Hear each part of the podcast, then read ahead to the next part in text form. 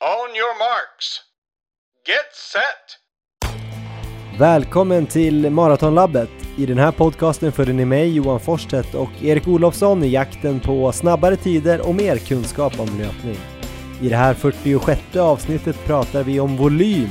Varför är det så viktigt att springa mer för att bli bättre?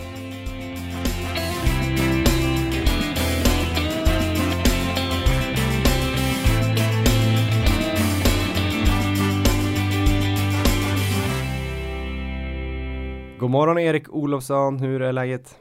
God morgon, det är helt okej, okay, men hur är läget i Österrike? I Österrike är det bra, solen skiner och eh, jag har en lite lugnare morgon här. Det är ju onsdag här när vi spelar in. Jag är på skid-VM och eh, jobbar för TV4. Det har varit ganska intensiva första, ja, vad är det? Sju tävlingsdagar är det va? Och fem kvar tror jag. Stämmer. Så det har varit rätt mycket att göra och eh, igår hände det ju något ganska spännande där med Frida Karlsson. Lite av din favorit va? Ja, en av dem. ja, 19-åriga Frida Karlsson från Sollefteå som alltså tog silver på 10 km klassiskt. Hon har ju verkligen slagit igenom här sista, vad blir det, sista fem dagarna. Hon kom ju också femma där i skiathlonen. Ja. Um, häftigt genombrott uh, att bara komma in här från junior-VM där hon tog uh, dubbla guldmedaljer var det va? Hon skulle väl inte åka VM egentligen, eller det var väl inte bestämt i alla fall. Och så kommer hon hit och uh, ja, pressa Johaug igår, det var ju ganska stort. Ja, det var ett otroligt lopp. Jag satt ju och kollade hemma och det vart ju spännande.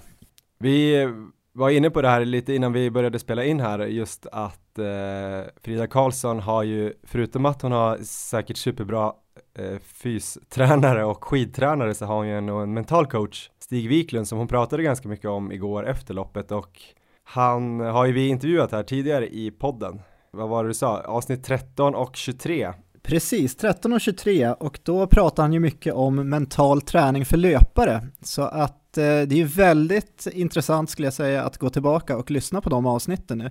Och där pratar han ju även om Frida Karlsson egentligen innan eh, någon kände till henne speciellt väl skulle jag gissa. Hur de jobbade ihop då och eh, så att det är en hel del om Frida Karlsson och om mental träning för löpare. Har du någonting annat eh, att bjuda på där nerifrån, så här bakom kulisserna? Nej, men det har varit lite intressant just om eh, när vi pratar om mental eh, stabilitet eller rätt fokus och sådär så har det varit ganska intressant att se Kalle Halvarsson just på nära det. håll här nere. Ja. Um, Kalle är ju en fantastisk skidåkare och jag unnar honom verkligen att åka bra idag på 15 km klassiskt. Men han har ju kanske inte utstrålat någon så här mental stabilitet. Han kom ju in i VM med den här rappen han gjorde med Robin Bryntesson om uh, Who the fuck is Norway och uh, när han häcklade Kläb och Northug och drog en massa sexistiska skämt och allt vad det var. Just Så han fick ju det på sig dagen innan allting startade, ja. innan sprinten. Sen åkte han ut i kvarten där i sprinten och ja, han bröt ju staven i starten. Sen när han gick i mål så slog han ju staven allt vad han kunde inför alla kameror i reklamväggen och var jävligt förbannad i intervjuerna. Och sen vilade han ju skiatlånen för att han skulle köra sprintstafetten med Viktor Thorn. Viktor Thorn blev förkyld. Han får åka med Oskar Svensson som åker svinbra. Och Kalle åker också bra, han ser bra ut men missar där då och inte klarar att ta bronset. Han kom ju fyra går runt i varenda intervju och sågar sig själv och säger att han borde inte ha kört eh, eh någonting. Han sabbade, Oscar var skitbra men han sabbade hela läget. Han, eh, det var inte ens nära att han tog medalj, han hade inget att sätta emot, han var bara så katastrof liksom. Och sen nu ska han vända upp igen mot eh, hans största mål då som är 15 km klassiskt. Så jag vet inte, vad tänker du när du ser honom? Eh, nej men det är väl lite som du säger där. Um, men de här problemen har jag haft i väldigt många mästerskap nu känns det som. Så uh, ja, det är, nog, det är nog en väldigt viktig punkt att jobba på för honom med den mentala träningen. Men Johan, tror du du och jag kanske kan ge oss på att spela in en sån här musikvideo också? Typ så här, Who the fuck is Kipchoge eller något sånt? Mm, ja.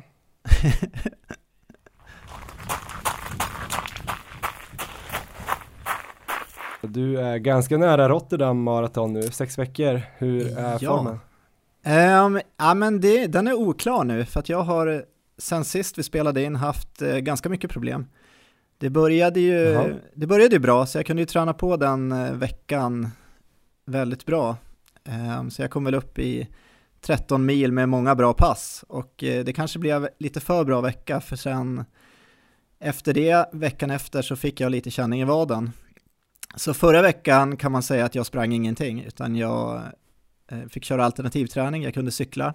Jag hade även eh, ett febersjukt barn hemma som jag fick ta hand om så att det vart eh, inte så mycket fokus helt enkelt på löpning och träning. Är det samma vadproblem som du haft tidigare eller är det något nytt problem med vaderna? Jag skulle nog säga att det är något nytt problem för att de här strama vaderna har jag inte känt av på flera månader egentligen utan det var nog att jag körde något pass där lite för hårt kanske och lite för nära in på det tidigare kvalitetspasset. Ehm, och det är väl just det här också, den här risken man får när man börjar komma i väldigt bra form. Det är ju många som säger det, att de skadar sig när man är i riktigt bra form. För att då, det är svårt att hålla igen helt enkelt och eh, man är uppe i farter som man kanske inte har känt på tidigare.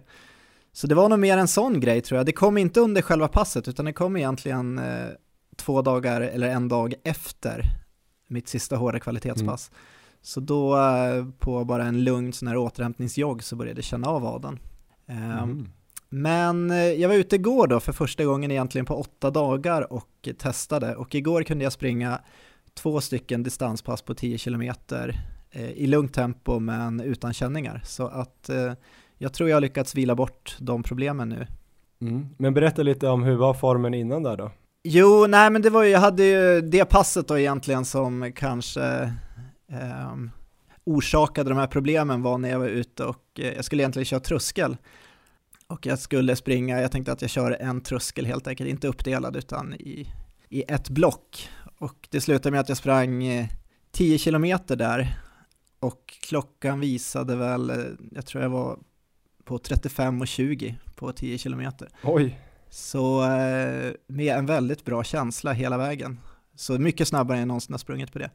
Så det var, jag var jättenöjd när jag kom hem med det passet, men eh, jag fick nog betala lite dyrt för det. Så det var nog, det var nog lite snabbare än vad jag borde ha legat på. Sjukt. Ja. Nu är du under 35 då, lätt på milen. Det har jag ju inte gjort än och sen så var det ju efter min egen klocka och sådär så att Eh, man vet ju inte riktigt hur det stämmer, men eh, det var definitivt... Det kanske var en kilometer för kort. Kan det ha varit, men eh, det kändes bra. Men annars då, nu när du kommer igång igen då? Du sa att du gjorde två distanspass igår, lite lugnt. Hur, hur tänker du nu när du ska komma tillbaks in i träning då från den här lilla känningen och med de här sex veckorna kvar till Rotterdam? Ja, man kan väl säga att jag har tre veckor nu med där jag hade planerat att få in riktigt bra träning. Och den här veckan ser jag väl lite som en uppstartsvecka. Jag kanske ändå startar igång lite lugnare även om jag planerar att få in ganska mycket träning. Men sen de två veckorna efter, de kommer ju bli nyckelveckor där jag verkligen vill kunna få in riktigt bra pass i marafart. Ehm, sen så har jag tre veckor innan, eh, innan Rotterdam Marathon så har jag ett eh, preparationslopp som jag ska springa så eh, efter det loppet då så kommer jag ju börja på något sätt, på något sätt gå mot en formtoppning då. Tänker du på något speciellt sätt när du går tillbaks till ganska mycket mängd? Du har ju sprungit 12-13 mil och du vill säkert upp där någonstans. Ja. Um, från att inte ha sprungit någonting. Vad gör du den här veckan nu som du tänker är den här komma tillbaka veckan? Ehm, jag börjar med lite lugna distanspass då igår och idag och sen så kommer jag börja gå upp och jobba i marafart där på mitt första kvalitetspass. Jag kanske nöjer mig med ett kvalitetspass den här veckan, möjligen två, beroende på hur det känns.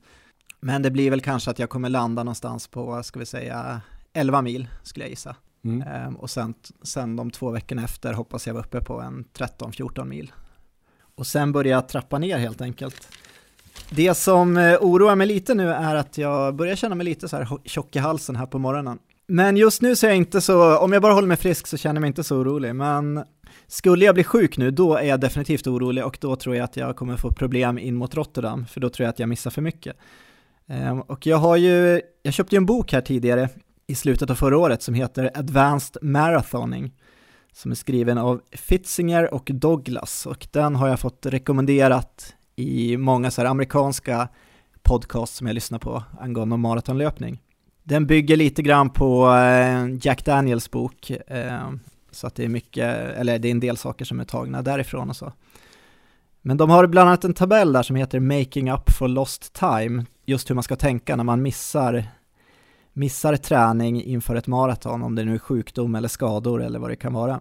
Och eh, om man då ser, de har dels eh, om man är borta med mindre än åtta veckor till ett maraton, så tycker de att man ska tänka så här, att är man borta tio dagar i rad eller mindre under den här perioden, alltså vad vi skulle kunna kalla den specifika perioden, då tycker de man kan fortsätta efter schemat utan några problem.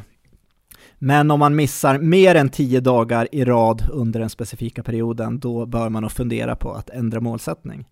Om du inte blir sjuk så kan du köra på alltså? Ja, så precis så tänker jag nu.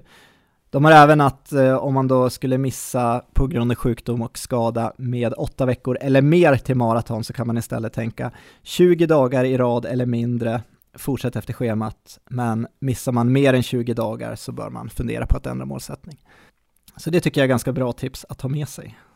Ja, absolut. Och eh, Rotterdam under 2.48, eller har du ändrat målet? Nej, 2.48 är målet, så det är det vi siktar på.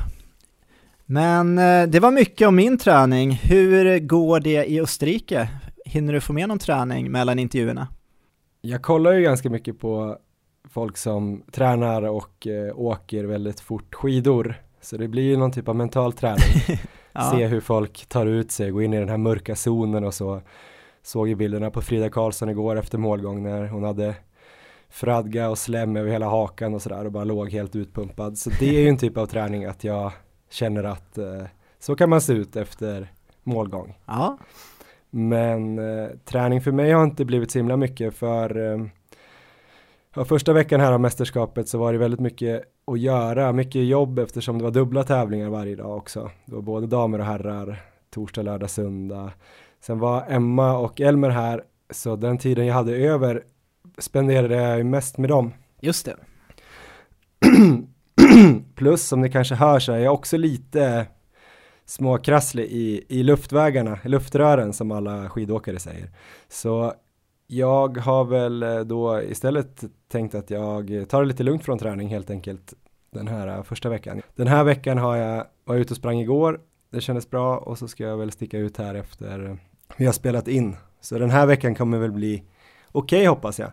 Och eh, innan jag åkte ner hit så hade jag ju fyra veckor där jag fick bra träning. Det är ju min bästa period överlägset sedan Frankfurt. Just det. Då hade jag väl fyra veckor där jag låg upp mot eh, 70 kilometer i alla fall. Och fick upp eh, lite distans på långpassen, inga, in, inga jättedistanser men runt 25-26 kilometer och eh, bra fartpass och lite tröskel och sånt där. Så det, jag känner att jag är på banan fysiskt för att eh, kliva in på en riktigt bra specifik period. När jag kommer hem, då har jag väl nio veckor till mitt mål som kommer att vara Kungsholmen runt. Spännande. I början av maj där. Och då snackar vi halvmara.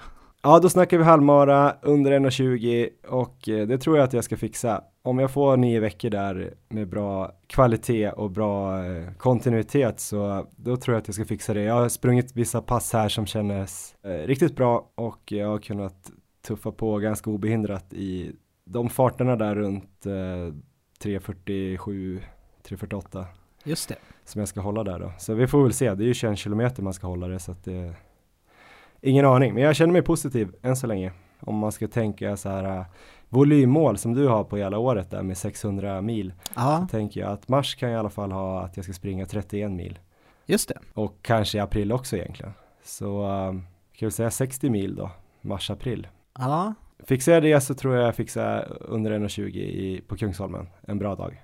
Det låter bra. Um, vi kanske kan få in något pass här i mars också i ditt halvmaratempo. Ja just det, som är ditt, eh, som mitt ditt dröm. framtida mara. Precis.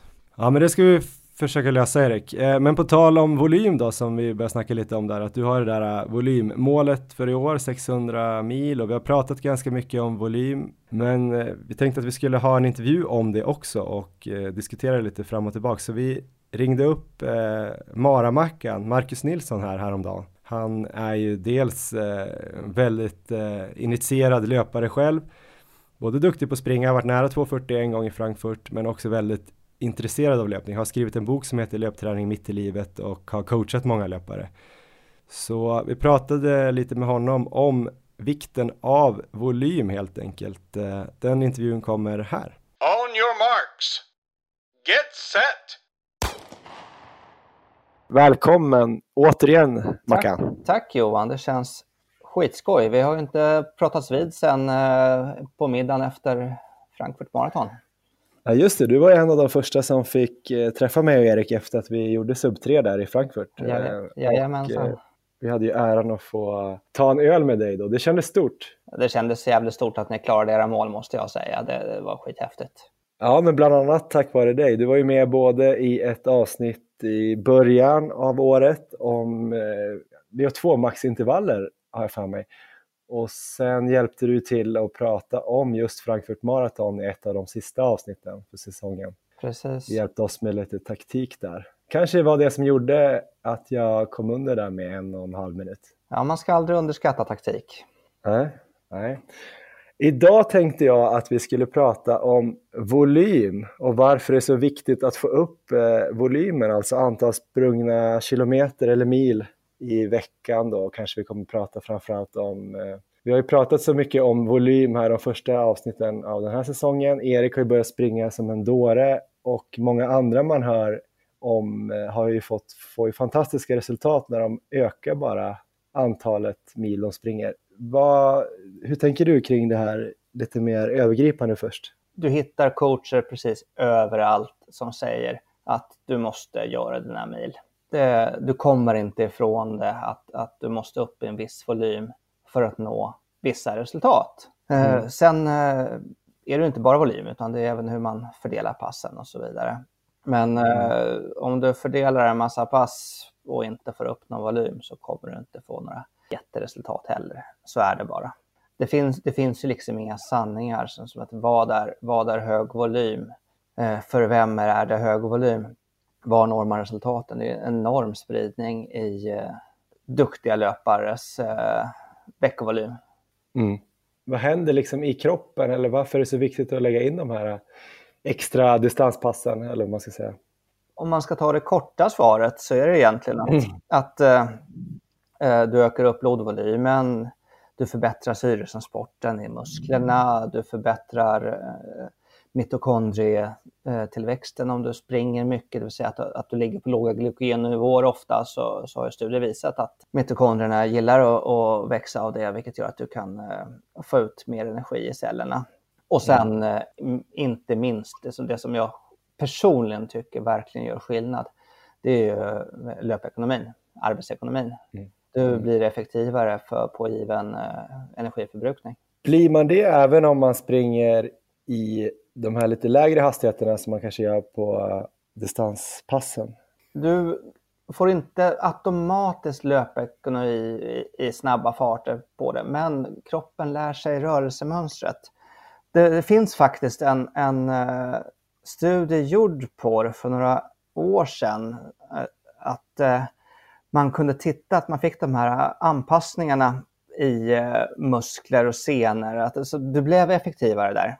Och, eh, och sen fick du bättre, ännu mer effektivitet i, i högre farter. Så är det. Mm. Men eh, det, det, finns, jag blir så glad när jag hittar studier som faktiskt eh, visar på de här grejerna. För det är svårt med idrottsvetenskap. Alltså det är inte, det är inte fysik där du kan återupprepa ett experiment gång på gång på gång och få samma resultat och veta att Nej, men nu är vi på rätt spår. Du har ofta stor variation på, på dina försökspersoner. Jag förstår att det är svårt att säga någonting definitivt då på grund av just de eh, skälen du precis redovisade. Ja. Men om man tänker så här, man märker ju när man pratar med löpare att ganska högt upp i liksom, eh, talang eller, eller elitsnåren till och med, så är det ganska många som kör de här två riktigt hårda intervallpassen eller tröskelpassen och eh, sitt långpass. Ja. Och, sen, och det är ju ganska likt en nybörjare som kanske satsar på en mil. Och skillnaden är då sen att den här elitlöparen lägger in upp mot 10-15 extra mil i, i någon zon 2-aktig ja, löpning. Jajamensan. Ja. Det är det som gör skillnaden helt enkelt. Jag skulle vilja säga att skillnaden som de får är att du får den här aeroba basen. Tack vare den höga volymen så kan du återhämta dig snabbare från de tuffa passen.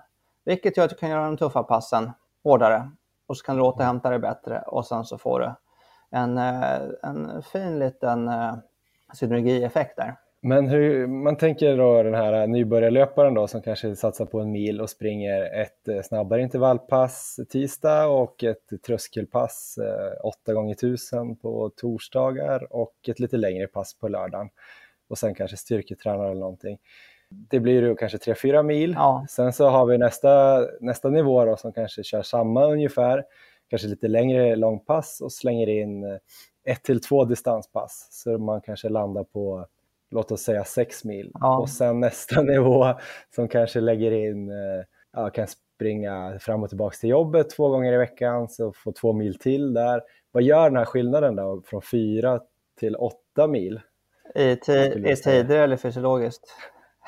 Ja, i tider vill jag ha. Jag vill ha en exakt tid. jag misstänkte det. I, tider så, så, så, så, vet jag faktiskt inte. Jag kan ju bara eh, kolla på... Alltså, jag skulle vilja se studier på det här, det vore jättehäftigt att se. Men vad de gör, som jag var inne på tidigare, de, de, de skapar sig en, en bättre aerobbas. Mm. Eh, vilket gör att de, eh, skulle jag vilja säga, klarar av att absorbera den andra träningen bättre. Trots att alltså det blir bättre att de är ute och springer lugna pass än att de är ute och helvilar. För det är ju så att, att eh, med den här helvilan så, så får du ju en jädra bra återhämtning från föregående pass. Men mm. du får inte det här som jag brukar kalla för hårdheten i, i kroppen. Du får inte tillbaks lika mycket i, i tid på den volymökningen. Så det, jag skulle vilja säga att spetsen i träningen det är, där, det är där det börjar hända grejer på riktigt. Men eh, jag vet ju en svensk eh, elitlöpare i alla fall som berättade för mig för många år sedan om vilket otroligt lyft han fick när han slängde in fem stycken, jag kommer inte ihåg hur, det var att han gjorde korta lunchjoggar på 30 minuter var, varje dag, eller det var på eftermiddagen, men det är ju ointressant. Mm. Men han, han lyfte sig rejält i sin maraton kapacitet eh, tack vare det. Jag har inte de exakta mm. tiderna i huvudet, men han körde på rätt mycket hårda pass tidigare och, och jag brukar kalla det nästan att, att eh, de här som är intervalldopade, liksom, de bara dunkar intervall hela tiden. Och sen så mm. får de inte den här basen. Jag tänker, du har ju stor erfarenhet både som eh, ja, men löpare själv men också som, lite som coach och i den här boken Löpträning mitt i livet som jag har pratat om tidigare Aha. så får man ju följa dig till Frankfurt Marathon när du nästan gjorde under 2.40. Ja. Eh, då var det ju mycket distanspass till och från jobbet, ja. Eh, antingen hela vägen eller att du åkte en bit och hoppade av och sådär och sprang om du inte hann hela. Mm. Um, vad skulle du säga då som har provat på lite? Vad ger det där för dig? Ja, det var där, det var då, det var då jag började utvecklas. När jag, bör, ja. när jag började uh, lägga in de här uh, rena volympassen. Uh, för, jag, mm. för jag körde redan, alltså, lite grann som du säger, som, som motionären, körde tre, fyra gånger i veckan eller körde varannan dag. Ett lugnt pass, ett långpass och sen ett intervallpass och, och typiskt ett snabbdistans eller backe eller någonting. Så rätt, rätt standard. Och sen började jag fundera på att okej, okay, men jag har, ett, jag, jag, har ett jobb som kräver rätt mycket. Hur kan jag få in lite mer volym i det? Och så började jag tänka att jag kan springa lite grann till och från jobbet. Jag började med att bara köra morgonpass och fick upp just eh, lite, lite, högre volym och jag kunde göra det utan att skada mig tack vare att det var, alltså det var snälla pass. Det gav mycket. Det gjorde att jag fick, alltså höll jag dem bara nog lugnt så, så påverkade det, så det blev inte sämre på, på de tuffa passen utan tvärtom. Men där kommer man in på en eh, bra fråga då, för att ökar man i volym så ökar man kanske också risken för att eh, gå sönder eller, eller underprestera på andra pass. Hur mycket kan man egentligen öka i volym? Också en sån där fråga som är typ hur långt är ett snöre? Men ja. det är väl väldigt individuellt tänker jag. Men hur mycket skulle man kunna räkna att man kan öka i volym per vecka eller per månad eller per år? Det, eh, det finns ju den här gamla urbota korkade regeln så att öka inte mer än 10 i veckan. Så bara, nej, men det, det, funkar väl om man, om man kanske springer 5 km i veckan så söker man till 5,5, 6, bla bla bla. bla. Det, mm. det funkar inte alls om, eh, om man eh, jobbar på det sättet i, i längden. Nej, springer man 10 mil i veckan så blir det ju en mil ja, per vecka ökad. Det är ganska snabbt dub dubblering till 20 mil. Ja, precis. Sju veckor är det där. Om jag, räknar, om jag räknar rätt i huvudet jag har haft någon idé om vad som är görbart och det, det är framförallt baserat på vad jag har sett eh, folk runt omkring mig klara av. Att eh, mm. 50% ökning eh, i nästa träningscykel, om jag säger att du har ett 20 veckors program eller 26 veckors program på, för, för maraton. Så att eh, mm. när du kommer upp och börjar, om vi, om vi leker med tanken att du kör två 26 veckors program per år, så kan du ligga på ungefär 50% högre eh, när du startar nästa i, okay. i volym. Mm. Men eh, det här, det brukar vi räkna på upp till 10 mil ungefär. Så om man eh, satsar på Stockholm Marathon och springer, springer fem mil i veckan hela våren och sen satsar man på till exempel Frankfurt till hösten, då kan man gå upp till 7,5 mil. Ja, det, jag, jag, jag, tror, jag tycker att det är en rätt uh, vettig ökning. Jag har sett uh, mm. andra erfarna coacher som har pratat om 10-15 procent uh, över en som du vet så gillar jag att pulsera träning i, i egentligen tre veckor. Mm. Mm. hårt, hårdare, hårdast, lugnt, hårt, hårdare och att 10-15 procent mellan varje eh, sån fyra veckors pulsering. Okay. Det är lite mer aggressivt eh, om man, om man räknar på det än, än vad jag mm. har. Det blir, jag tror mm. att det blir 50 procent på en 12 veckors cykel då ungefär. Okay. Mm. Och jag räknar på en 50 på en 20, 20 veckors cykel. Eh, jag har lite undantag för de, de, som ligger på väldigt låg mängd. De kan ofta, de får så mycket vila så håller de sig bara lugna och springer på mjukt underlag och, och så vidare. Så så kan de öka lite mer. Och i andra änden, och det har jag också sett från flera håll, att det blir runt, runt 10 mil i veckan så, så får man börja vara lite lyhörd. Det, det, där, där skulle jag inte rekommendera att man går upp från 10 till 15. Nej. Utan kanske eh, 10 till 12 eller 10 till 13. Alltså 20-30 procent istället. Jag tänker också en annan sak som vi har sprungit på eller läst om, jag och Erik, är ju att när man ökar i volym kan det vara en idé att kanske bara öka i volym en viss period, att man kanske tar bort sina mer kvalitetspass och så gör man en satsning bara kanske en, två månader på att öka upp volymen till en viss nivå, men i zon 2. Vad tycker du om en sån strategi för att kanske göra det lite mer, mindre riskfyllt? Jag tycker det är en bra strategi. Det, jag är inte en, en eh, jag har aldrig sprungit uh, pulsbaserat. Jag, bara, jag, jag, noterar ju bara puls för att kunna bedöma tävlingskapacitet. Men, men mm. jag vet ju vad zon 2 är för någonting. Och uh, ja, det, det, är en bra idé. Sen skulle jag vilja göra ett litet tillägg där. För personligen så tycker jag att det är rätt tråkigt att uh, bara springa lugnt. Och det jag har gjort är att jag kör i lugnt tempo merpart, alltså verkligen merparten av, av allting. Men mm. eh, jag kör eh, en del tuffa som så här, styrkebaserade pass. Jag kör, som har kört snöpulsning i skogen, jag kör eh, 15% backe på löpbandet. Alltså, jag får ingen stöt i det hela. Jag får, jag, jag får flås, men jag får inte, jag, jag bygger muskler, senor och så vidare på ett eh, skonsamt sätt samtidigt som att jag får reta flåset lite grann. Det, det, tycker jag kan vara ett lite roligare sätt att göra än, än att uh, vara strikt lågpuls.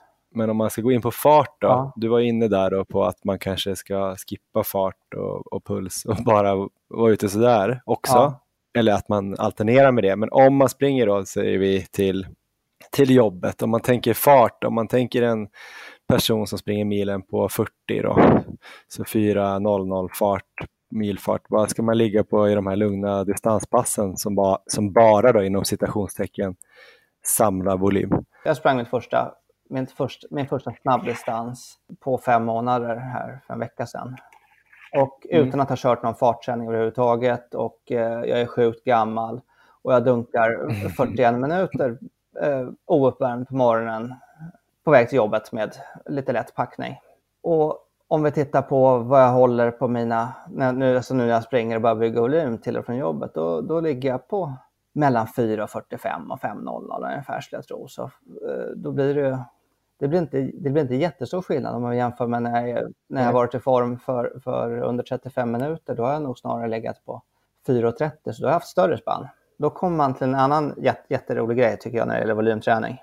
Att mm. Gör du volym, alltså när du kommer upp, alltså när du, om vi ponerar att du har tagit det lugnt och byggt volym utan att stressa, men framförallt med de här jätteintensiva intervallerna. Eh, när du har gjort det och sen börjar blanda upp träningen med att, med att lägga på lite kvalitet i det hela. När man ligger på hög volym, då är du så pass trött i benen så att eh, de lugna passen går lugnt du vill inte. Så, du, så springer du tre gånger i veckan så är det svårt att hålla ner farten. Men så är det. Men eh, det brukar lösa sig lite automatiskt tycker jag när man, när man eh, kommer upp i hög volym. Alltså, om, om du vill ha ett generellt råd, jag skulle, inte, jag, jag, skulle inte vilja, jag skulle inte vilja ge rådet någon exakt tid. Du ska ta det lugnare, så att du, alltså framförallt så lugnt så att du klarar av att, att genomföra dina nyckelpass på ett bra sätt. Men eh, du ska inte ta det så lugnt så att det blir någon sorts onaturlig löpning av det hela. Du ska flyta steget även om, även om det går långsamt. När ska man egentligen börja springa två pass om dagen tycker du? Uh, att man gör om det kanske en 16 kilometer till 2,8 kilometer eller 2,9 kilometer. Där, där har jag sett lite olika skolor om man, om man ska vara helt ärlig. Mm. Det, en, en, del tycker att uh, vänta tills du är hyggligt hög volym eftersom du får lite sämre träningseffekt av, av två stycken 8 km pass jämfört med ett 16 km pass. Person, personligen mm. så tycker jag att uh, man, kan, man kan börja med det rätt tidigt. just om man håller på att öka i volym för att på samma sätt som att du kan få lite sämre träningseffekt av 2 gånger 8 än 16 så blir du också lite snällare mot kroppen vilket gör att du lätt, alltså det, det, det blir en hjälp. Mm. Jag, jag eh, gav eh, lite råd till en eh, löpare som kommer från skada mm. förra veckan senast. Och hen ville veta hur kan jag? hur kan jag öka nu när, när jag har varit skadad? Och då sa jag egentligen att du, alltså, om, vi, om vi bortser från själva trappan, så, i ökningstrappan, så att när du kommer upp så att du kan, köra, så att du kan springa 50 minuter, mm.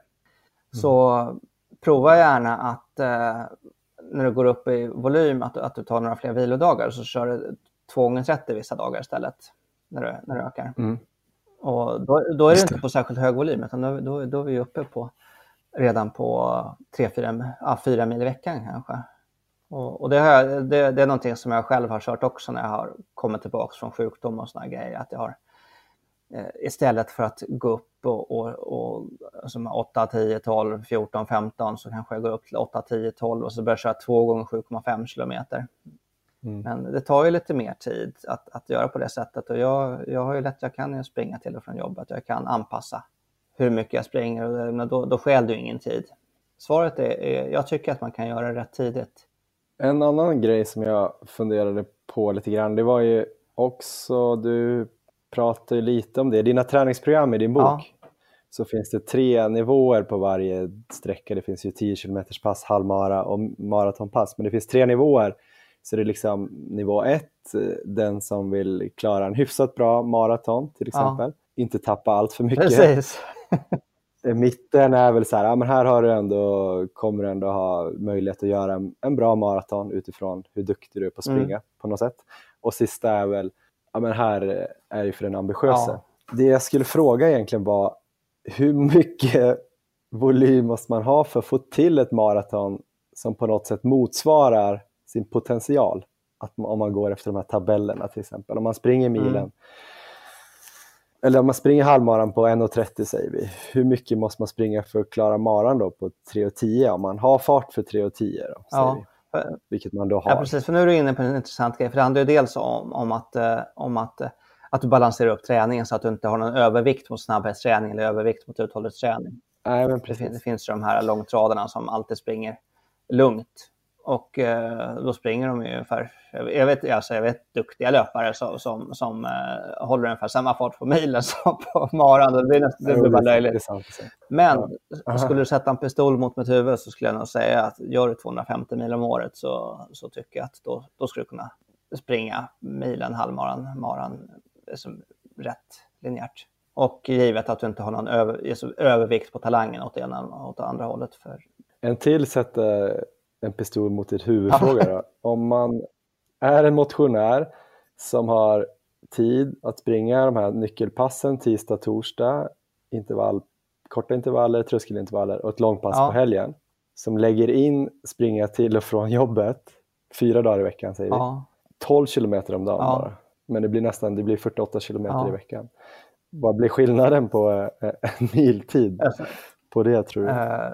Det beror lite grann på vad man är en träningen, men jag tror att du skulle, jag tror att många skulle se en enorm skillnad. Alltså, alltså ja. enorm, med, med, de, du blir inte världselit liksom. Men jag tror att Nej. de skulle se fantastiska förbättringar. Jag tror att många skulle bli förvånade över, över hur mycket det gjorde. Förutsatt att de springer mm. nog långt på de passen så att de inte sabbar sina nyckelpass. Alltså nog lugnt på de passen, skulle jag säga, inte nog långt. Fattar. Jag tänkte bara jag skulle entusiasmera alla ja. lyssnare här att börja springa till jobbet, typ, för det är väl ett bra sätt att få till de här passen istället för att sitta på någon överfull tunnelbana eller nu är inte alla lyssnare Nej. i Stockholm, men eh, vart man nu än åker kollektivt eller sitter i bil och sådär så kan det vara nice att springa. Ja, jag kan ju bara ta, lyfta fram min eh, kompis Göran som eh, förlade i princip all sin träning till och från jobbet och Eh, sprang 2.29 eh, per morgon som 40-plussare. Mm, det, är det är bra. En sista ja. fråga då, tror jag. Hög volym, mm. alltså passar det alla typer av löpare? Eller passar alla typer av löpare upp till en viss nivå och sen sämre? Eller ska alla springa? Alltså det där, det där är en jätterolig ro, rolig fråga. Jag skulle säga till, till, till en viss nivå, just att vi har den här enorma spridningen i hur eh, alltså, duktiga löpare hur, hur mycket de tränar. Jag lyssnade mm. på, på ert avsnitt med, med Charlotta mm. och hon ligger ju lågt i mängd för att vara en 2,29-löpare, måste jag ju säga. Vad bra att du håller med, för jag får nästan dåligt samvete när jag sitter och säger att folk springer lite när de springer 13, 14 ja, man får, mil. Man får, man får Men... skilja, som man, man brukar säga, vad är, är hög volym för dig? Det, det, det är snöret igen. Så, vad var det Halle Lassen, han tränade inför maran jag tror han låg uppåt 26 mil i veckan. Mm. Det, är liksom, det, det, är det dubbla mot, mot 13. Men, mm. men vad tänkte du kring Fogberg? Där? Nej, men alltså, hon, hon, hon, ligger lågt, men hon, är mycket, hon, hon har ju mycket, hon, hon pratar mycket om eh, dubbla trösklar och, och tröskelträning och så vidare.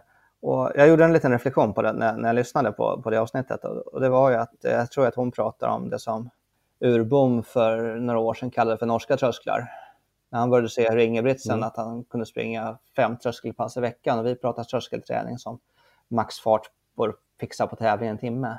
Och norska mm. tröskelfarten är mer av temporuns, eh, alltså någonstans mellan halvmaratonfart och marafart. Eh, det är mm. någonting helt annat.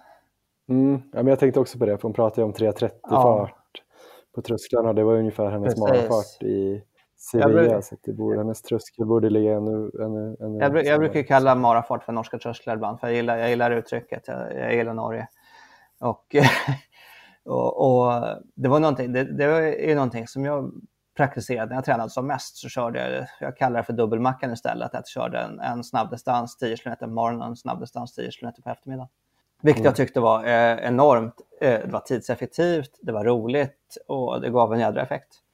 Men passar hög volym alla typer Just det, av löpare? det är frågan. Uh, nej, in, inte, inte hög, hög volym. Men, men uh, om uh, det finns det här med muskelfibrer, typ 1, typ 2, mm, 2X. Och en duktig ultralöpare har ju typ bara typ 1-fibrer. Mm. En löpare, alltså det, här, det är mycket genetiskt det här också. Men är du född med en hög andel typ 1-fibrer Så att lägga in massvis av fart kommer inte ge dig så mycket, så då är din chans att bli bra, det är ju hög volym. Har du mm. farten så, så kommer du få hög avkastning på farten och, och kanske inte lika hög avkastning på, på volymen. Men mm. eh, samtidigt, Mo Farah tränar ganska många mil inför sin maratondebut. Ja, jag skulle inte vilja säga att han inte har några snabba muskelfibrer. Nej. Så. Ja, så upp till en viss nivå så ska man inte hålla på och tänka att man är en, en fast twitch eller löpare liksom, utan då ska man upp. Eh. Nej, åter, återigen med pistolen mot huvudet så skulle jag, skulle jag säga upp till 10 mil, liksom, kör bara kör. Liksom, sträva, sträva, sträva, mm. sträva dit. Sen så får man nog vara, vara bra på att känna efter på vad man klarar av att absorbera. Framförallt som motionär så handlar det om återhämtningen. Så att du kan inte träna höga volymer vad du klarar av att återhämta dig ifrån. Ja, men jättebra.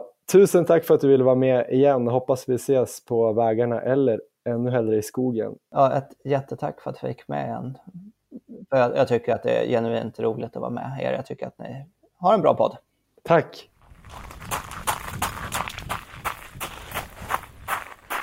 Ja, men det där var alltså Mara-Mackan, Marcus Nilsson som för tredje gången gästade podden och det var lika trevligt som de andra två gångerna. Erik Olofsson, eh, du har lyssnat på den här intervjun såklart. Eh, ja. Vad tänkte du när du hörde det här? Du har också ökat mycket volym. Känns det som att eh, ni har ungefär samma tankar kring volym och volymökning? Ja, det gör det verkligen. Um, så att det känns ju väldigt bra att man får bekräftat att uh, det jag försöker göra um, kan ge de här resultaten han pratar om.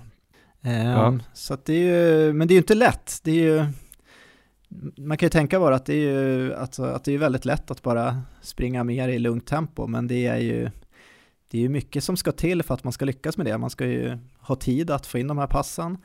Eh, man ska kunna få återhämtning och sömn och så vidare också och sen så ska man undvika skador så att det är ju just det här att gå upp i volym, eh, det kräver ju jag tycker ändå även det kräver lite annan typ av träning, mer styrketräning och sådär också så att eh, kroppen ska hålla för den ökade volymen. Så att det är ju mm. det är ett svårt projekt att få till, men lyckas de med det här så tror jag precis som Mackan säger att um, det kan ge enorma resultat. Kan inte du berätta lite om hur du har ökat i volym och så kan du kanske koppla det lite till vad Mackan sa, till exempel att öka 50% per träningscykel eller springa till och från jobbet eller hur gör du när du har ökat? Du har väl kanske ökat från låt oss säga att du varit uppe mot 10-11 mil på maxveckorna i alla fall och sen vill gå upp mot 13 här ja. i år, något sånt. Precis, jag har ju börjat jobba en hel del med dubbelpass som vi pratar om också här i intervjun. Um, och mm. i, i den här boken då som jag pratade om förut, Advanced Marathoning, så då är de väl inne lite på den här första skolan kanske när det gäller dubbelpass som Maramacka pratar om. Ehm, där säger de att när man börjar komma upp mot 12 mil i veckan, då kan det vara läge att mm. börja gå in och liksom jobba med dubbelpass.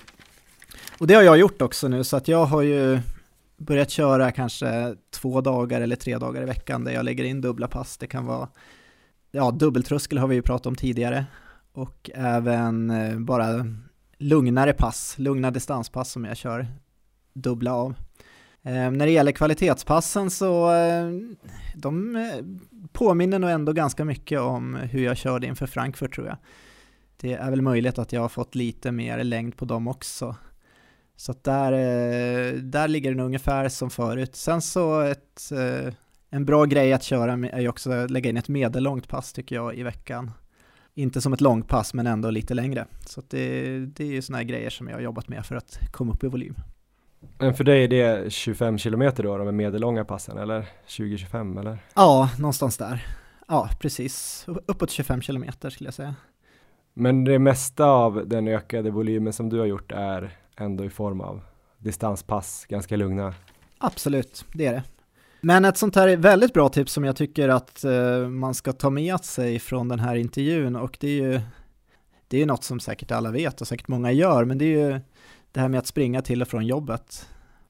Um, för att jag tror det kan göra enorm skillnad om man börjar göra det. Det är ju svårt att få in tid till det här, men att uh, alltså värdet av att uh, få in de passen tror jag kan bli enormt. Så att ja, om man inte gör det redan så bör man nog börja fundera på att försöka få in det. För då, då har man ju den här mm. träningen mm. gratis. Jag har börjat testa det lite grann nu och springa till jobbet. Jag har väl i och för sig bara runt 6 kilometer till jobbet eller 6,5 eller vad det är. Men det går ju faktiskt att springa en liten omväg om man vill ha lite längre och sen vet jag inte om eh, 6 plus 6 kilometer tre gånger i veckan blir ju ändå 36 kilometer. Jag tycker det låter helt perfekt. Det låter ju som en ja, väldigt bra det kanske är bra att springa så kort. Det tror jag. Mm. Och det tar ju mig eh, ungefär en halvtimme och eh, alla som bor i Stockholm vet ju hur rusningstrafiken på morgon och eftermiddag ser ut även i kollektivtrafiken. Det är inte så himla kul att gå in på en tunnelbana som är helt proppfull, gröna linjen och stå liksom upptryckt mot eh, plexit höll jag på att säga med väskan i ansiktet och någons eh, armhåla i näsan. Då är det faktiskt ganska nice att bara ja. alltså, jogga lätt utan några egentliga prestationskrav mer än att man ska ta sig till jobbet. Ja. Det kan vara lite lurigt med packningen ibland om man ska ha med sig dator till exempel som jag Just brukar ha med, med min egen dator. Då känns det inte jättekul att springa men man kan ju lämna den någon dag att man åker dit och så lämnar man den över natten och springer hem och tillbaks på morgonen och så. Ja men det går ju att komma runt det där så att man i alla fall springer fram och tillbaka två, tre gånger i veckan. Det kan göra ganska mycket. Hur mycket tror du att det kan göra då? Ja, men jag tror det ger massor. Jag tror det kan vara hela skillnaden om man klarar av att hålla sig skadefri och eh, lägger in den här träningen. Eh, sen får man börja lite lugnare kanske, man börjar springa, eh, springa till jobbet fram och tillbaka en dag i veckan och sen kanske ökar till två och så vidare så att man inte gör hela ändringen på en gång. Men då får man in den här lugna distansträningen som, är, som kanske många känner att de inte har tid för. Och det var intressant tycker jag när du nämner dina, när du nämner dina sex kilometer här, så att eh, man brukar säga att eh, när man går upp i volym och eh, för att nå sina eh, mål då för veckan så när man börjar komma upp så återhämtningspassen blir det 13 kilometer eller mer. Då bör man börja fundera på att dela upp dem i två pass eh, så att man får kanske 6,5 kilometer istället vissa dagar. Så att jag tycker det låter helt perfekt den distansen du har dit. Vad kör du upp för tempo på dina lugna pass nu för tiden förresten? Vi pratade ju lite om det med maramackan också. Håller ja. du också bara har någon speciell fart eller är det mer på känsla nu? Jag tänkte ju mycket på det när jag skulle gå upp här i volym, vilket tempo jag skulle ha på mina återhämtningspass. Men eh, precis som Maramackan säger i intervjun så tycker jag att det, när man går upp i volym, det faller på plats på något sätt. För att mm. eh, ofta är man ju lite sliten och sådär så att man hamnar i, jag har ju hamnat i väldigt lugnt tempo, jag har hamnat eh, en del sådana här distanspass eh, i över fem minuters tempo. Eh, en del när jag är lite fräschare i benen kanske jag hamnar runt 4.45. Så det kan variera, men jag, jag försöker att inte stirra mig blind på det, utan ta det så här för vilken känsla jag har för dagen. Går det någonting på eh, klockan, alltså puls eller fart, att du vill hålla ner eller hålla uppe liksom? Eller struntar du i det helt? Um, mer eller mindre struntar i det helt. Jag håller väl lite koll, men eh, det är inte så att jag... Man får ju tänka att man inte ska hamna för för snabbt liksom, utan man ska ju vara fräsch till sina kvalitetspass. Så att skulle jag börja komma ner mot 4.30 till exempel så skulle jag nog eh, mm. hålla tillbaka lite. Men, eh, ja, men jag tänkte förut tänkte jag mycket på att vilken fart ska jag ligga i på återhämtningspassen och sådär, men jag tror inte man behöver göra det så mycket, utan det kan man nog gå ganska mycket på känsla. Men se till, se till att det inte blir för fort. Mer då Erik, hade du något mer som du ville nämna här innan vi går vidare? Eh, vi kan väl prata lite norska trösklar, tycker jag. Just det. Som var med i slutet av intervjun här. Eh, för det tycker jag låter som eh, ganska, ett ganska roligt och intressant begrepp.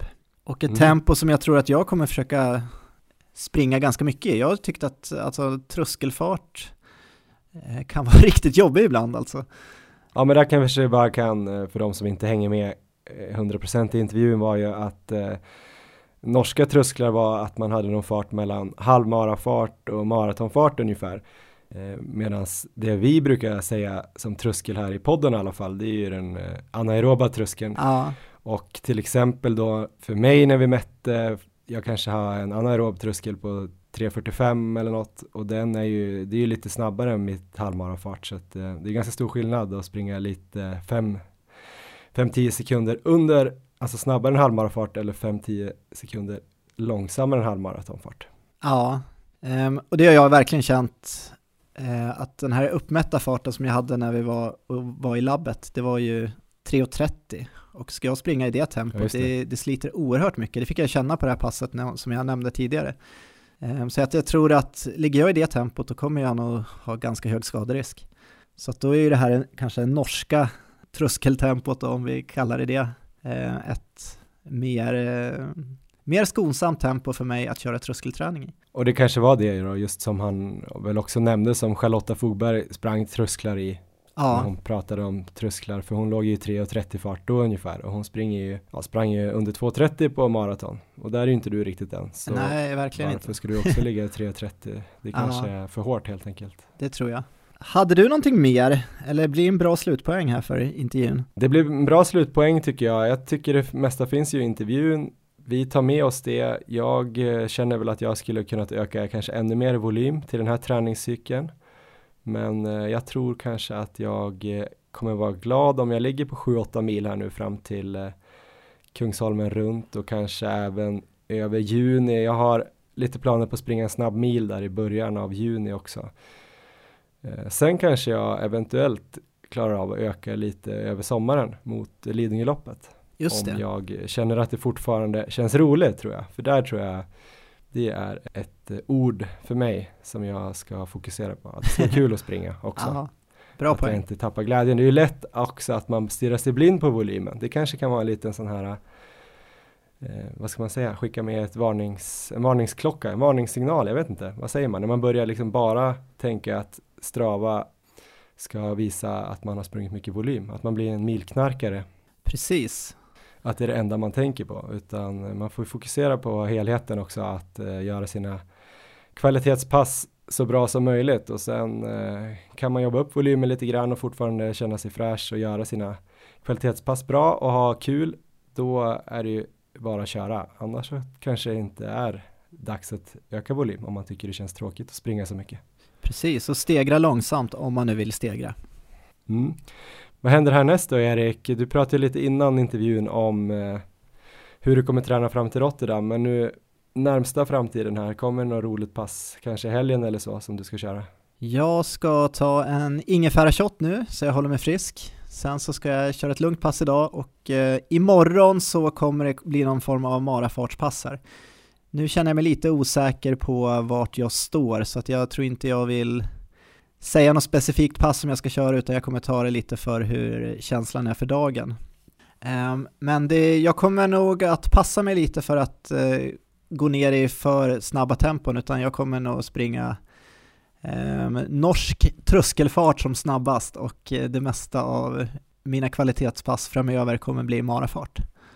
Spännande. Själv? Själv ska jag snart ner och eh, börja förbereda mig för eh, herrarnas 15 km klassiskt som jag ska se och jobba med. Sen blir det lite stafetter och tre mil och fem mil i helgen. Inte för mig då kanske tre mil eller fem mil tyvärr. Men jag hoppas jag ska kunna springa lite mer. Kanske totalt tre mil till i den här veckan. Om Aha. jag får till det.